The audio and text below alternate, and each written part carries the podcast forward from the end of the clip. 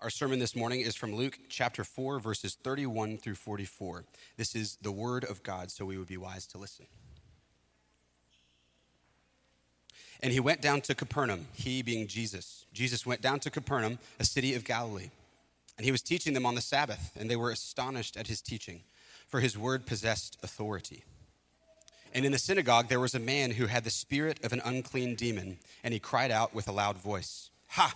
What have you to do with us, Jesus of Nazareth? Have you come to destroy us? I know who you are, the Holy One of God. But Jesus rebuked him, saying, Be silent and come out of him.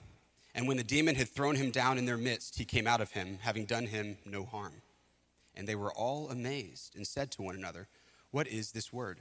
For with authority and power he commands the unclean spirits, and they come out. And reports about him went out into every place in the surrounding region. And he arose and left the synagogue and entered Simon's house. Now, Simon's mother in law was ill with a high fever, and they appealed to him on her behalf. And he stood over her and rebuked the fever, and it left her, and immediately she rose and began to serve them. Now, when the sun was setting, all those who, were, who, uh, who had any who were sick with various diseases brought them to him, and he laid his hands on every one of them and healed them. And demons also came out of many, crying, You are the Son of God. But he rebuked them and would not allow them to speak because they knew that he was the Christ. And when it was day, he departed and went to a desolate place. And the people sought him and came to him and would have kept him from leaving them. But he said to them, I must preach the good news of the kingdom of God to the other towns as well, for I was sent for this purpose. And he was preaching in the synagogues of Judea. This is the word of the Lord. Thanks be to God. Peace be with you. Good morning, everyone. Uh, my name is Don. I'm one of the pastors here. Uh, as always, just wonderful to be with you on the Lord's Day. Let's, let's begin this morning just with a, a brief recap.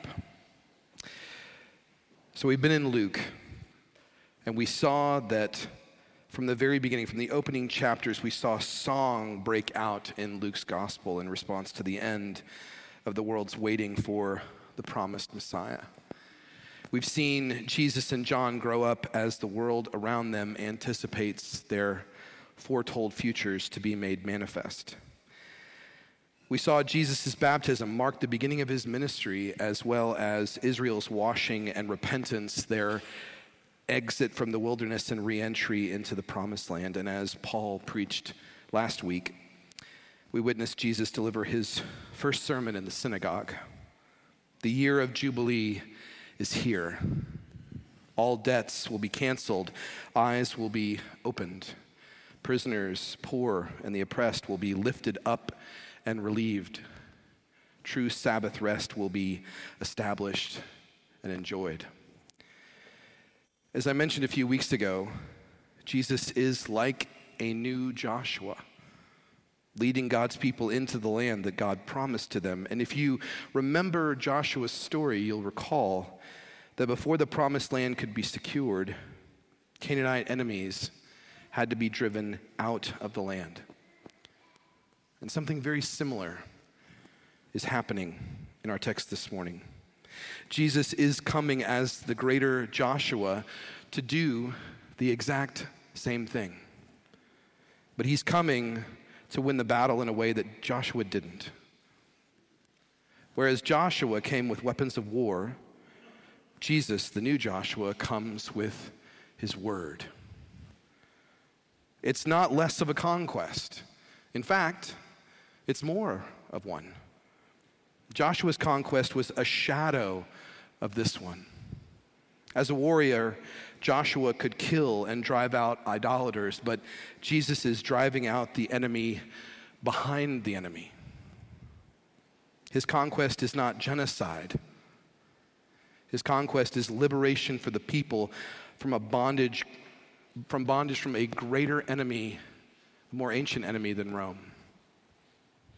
As we pick up our text this morning, Jesus has just eluded his attackers, making his way down to Capernaum, which will be the base of his ministry operation. Let's read again.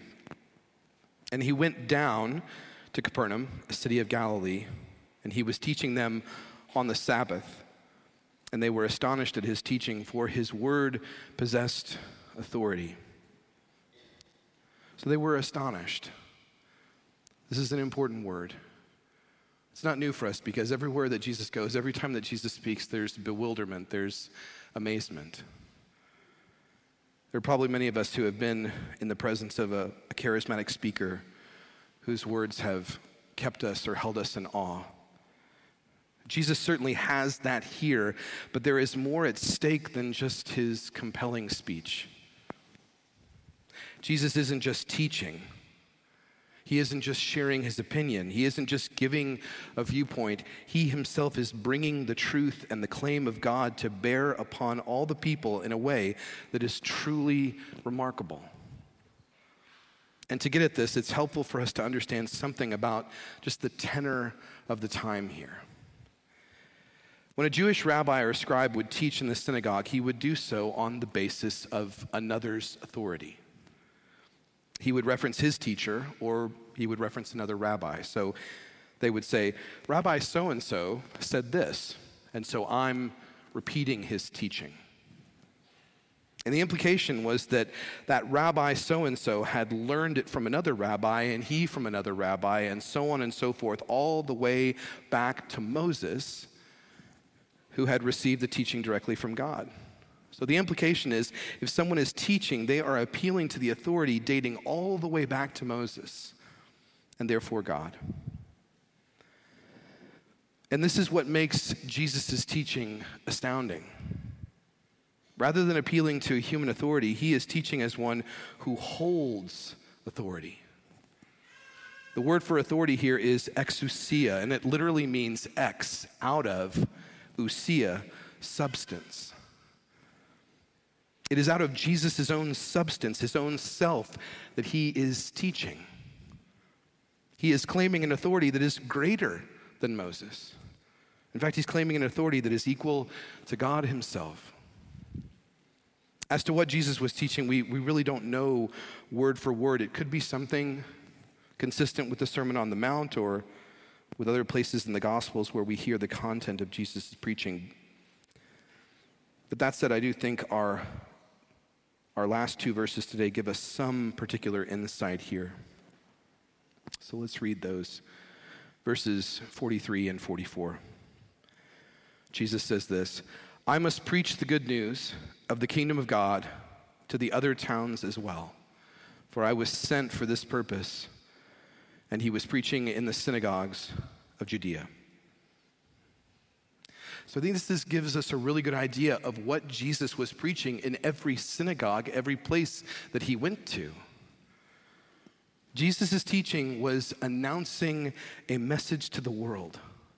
The good news of the kingdom of God has come. The reign of God, so long awaited, is now beginning. And this is also what made Jesus' teaching shocking.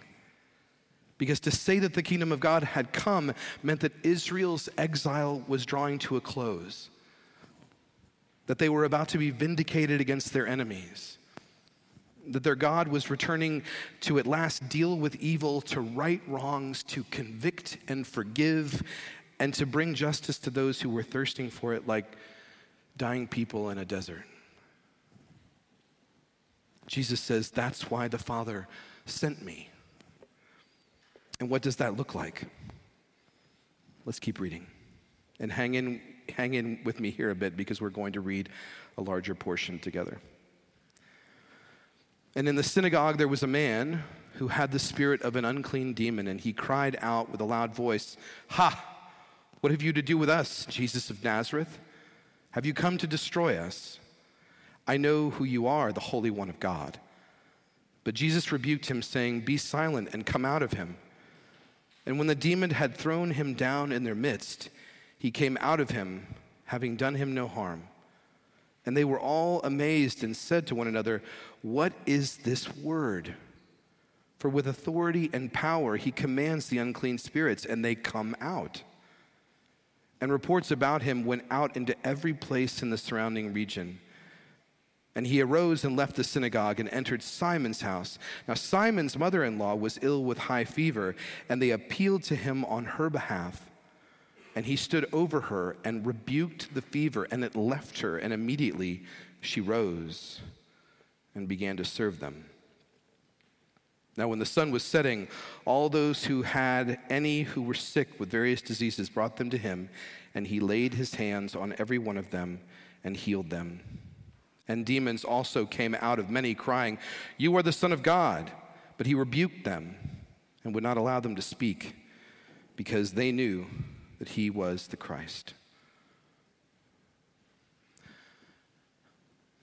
So rather than reading these three scenes one by one, I wanted to take them all together and then move through them with just a little, a little bit of fluidity. The references to angelic rulers, a heavenly army, and conflict with the devil in these early chapters should, should really catch our attention and make it clear to us that a battle of spiritual powers is taking place. And so we shouldn't only focus on the surface events. The work that Jesus is doing here is not only releasing a few tormented souls from bondage, Jesus is Israel's Lancelot, and he has come to subdue her greatest enemies and place them under his feet. In this first scene, on the, on the morning of the Sabbath, demonic forces are living in the synagogue, threatening to render it a desolate place. This is really important because the sanctuary, it is the heart of Israel's life and worship and service to the nations. It's out of this place that Israel knows how to live, how to transact with God. They know how to welcome the nations. They know how to share peace with one another and with God. So, by taking up residence not only in the sanctuary where God dwells, but in this man's soul, we're getting a picture of oppressed and divided Israel. That's what sin and our enemy do to us. They divide us and harden us internally. They separate us and they oppress us externally. See, Luke is trying to tell us something. Israel's worship and soul are disordered. And Jesus, having already demonstrated his authority in teaching, demonstrates his powerful word of deliverance as he silences, calls out, and sends away this group of unclean spirits. He's driving out enemies at the center of Israel's heart so that she can return to right worship. He is the greater Joshua. From there, in the afternoon of the Sabbath, we hear of the healing of Simon's mother in law.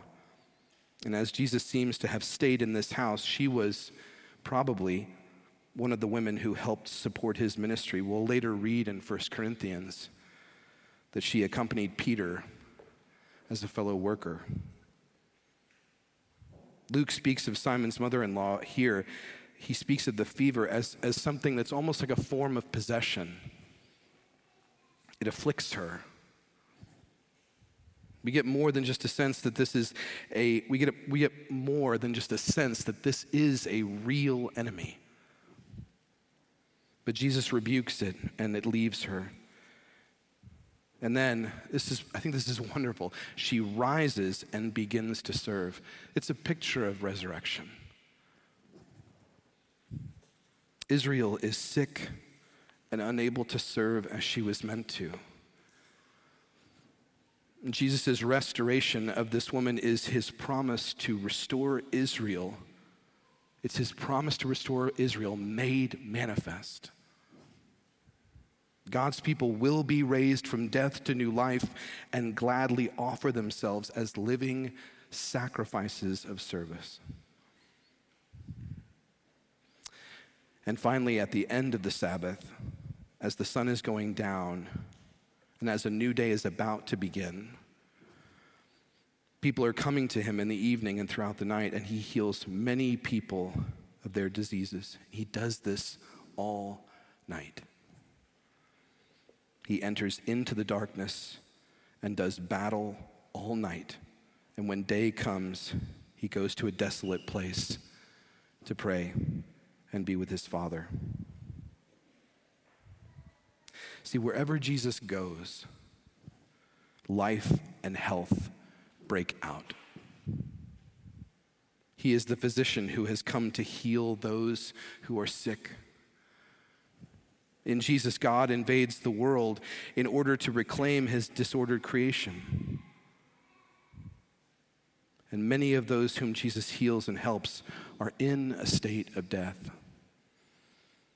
And Jesus is the flowing river of Eden, which comes to renew the dry land where there is no water.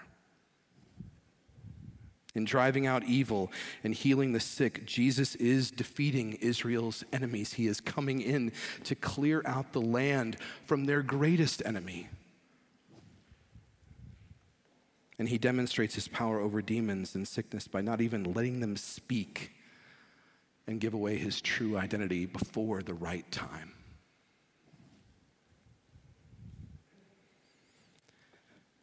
Now, I do want us to I do want us to sit in this just a little bit and consider again these respective deliverances because I think Luke has picked a few in particular that we should be looking at.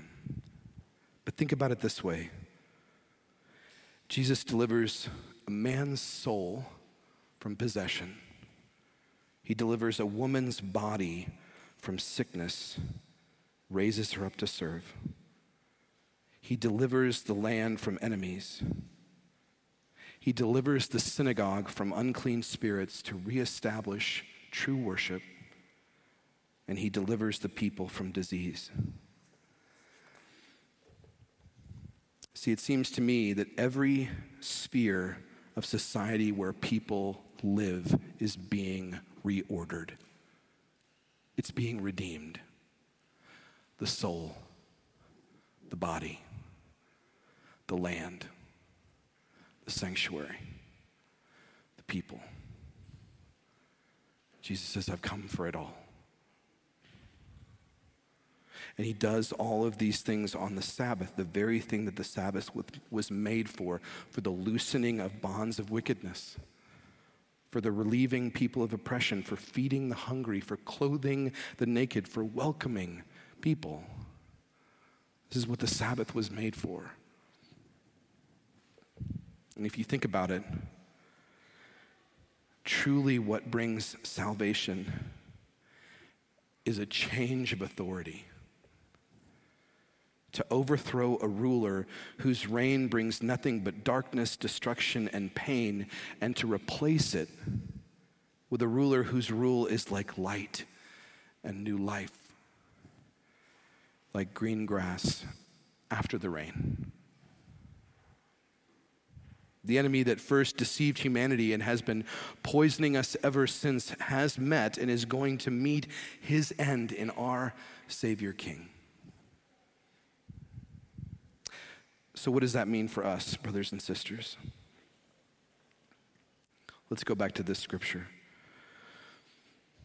And they were all amazed and said to one another, What is this word? For with authority and power he commands the unclean spirits, and they come out.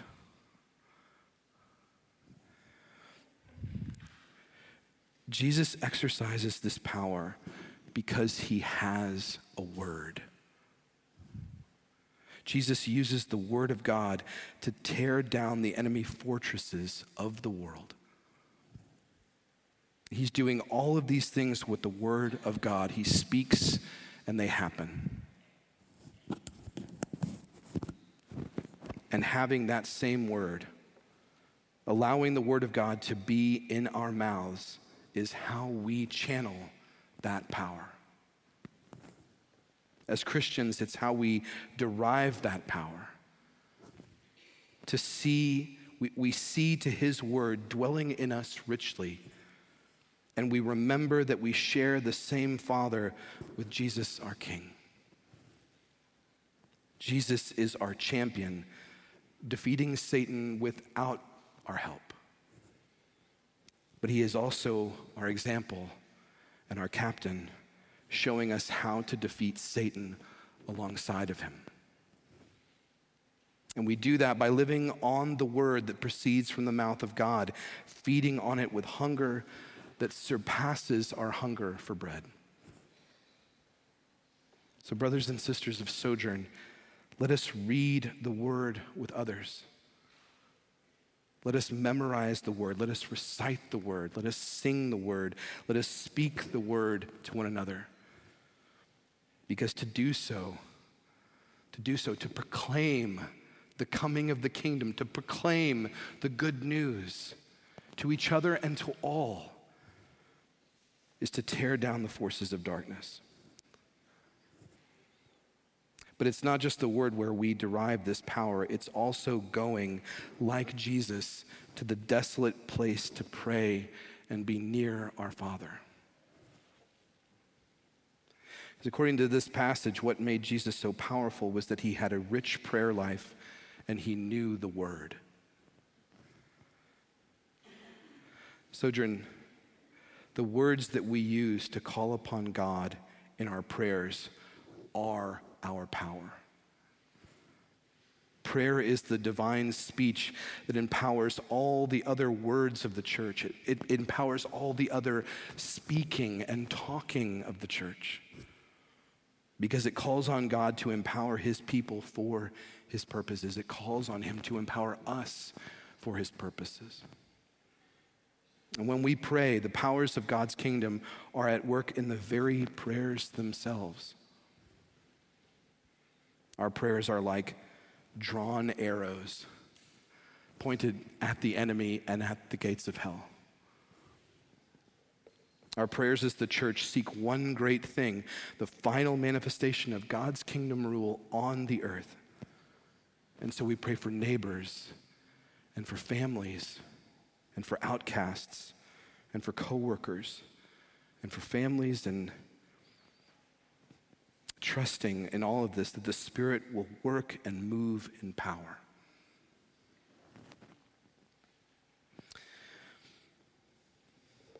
Finally, I want, I want to have just a moment of attention from all of, all of the kids in the gathering. If you could just give me your eyes for a moment. I want you to hear this for a moment. I'm going to explain, so don't worry if it doesn't make sense at first. I will explain. I want you to hear this. This is what God says in Psalm 8. He says, Out of the mouths of babies and infants, children, you have established strength because of your foes to still the enemy and the avenger. You know what that means? Probably not. I'll explain. I will say this it means, first of all, parents, especially parents with very small children. It appears from God's word that God has purposed the cries of your children to silence God's enemies. So maybe the cries in this room are not annoying. Maybe they're tearing down something of darkness in the world. We may eye roll at that a bit, but it's hard to argue. And maybe we could also say this where there are no cries of children, where children are not welcomed or wanted, God's enemies have a louder voice.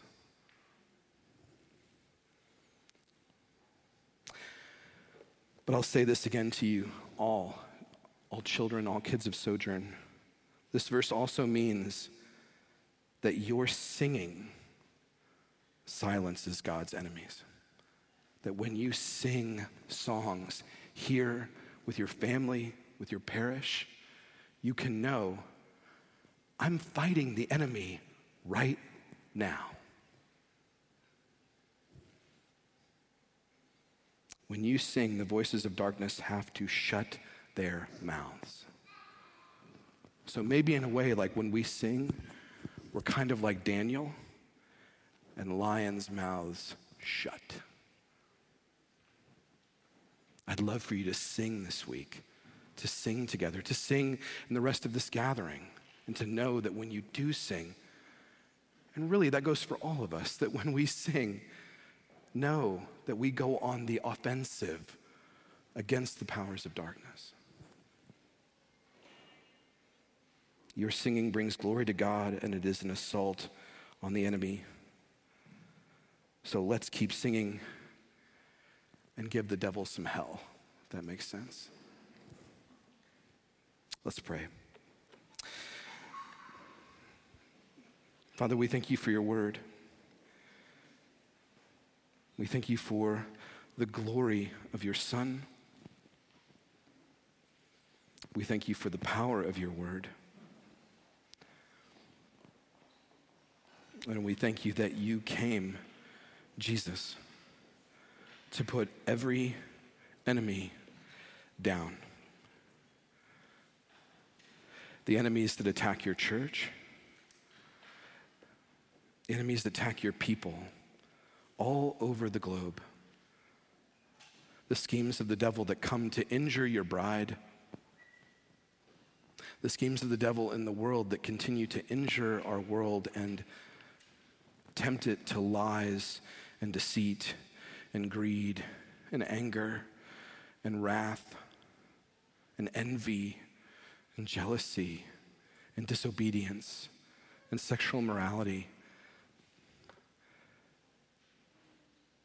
But God, we're so grateful and we want, Lord, by your grace to be heralds more and more of the message that the kingdom has come, the good news that Christ has come. He's lived, He's died, He's risen, He's ascended, He rules, He reigns. That that would be the shocking, astonishing proclamation. And that by that, you would continue to tear down everything evil in this world.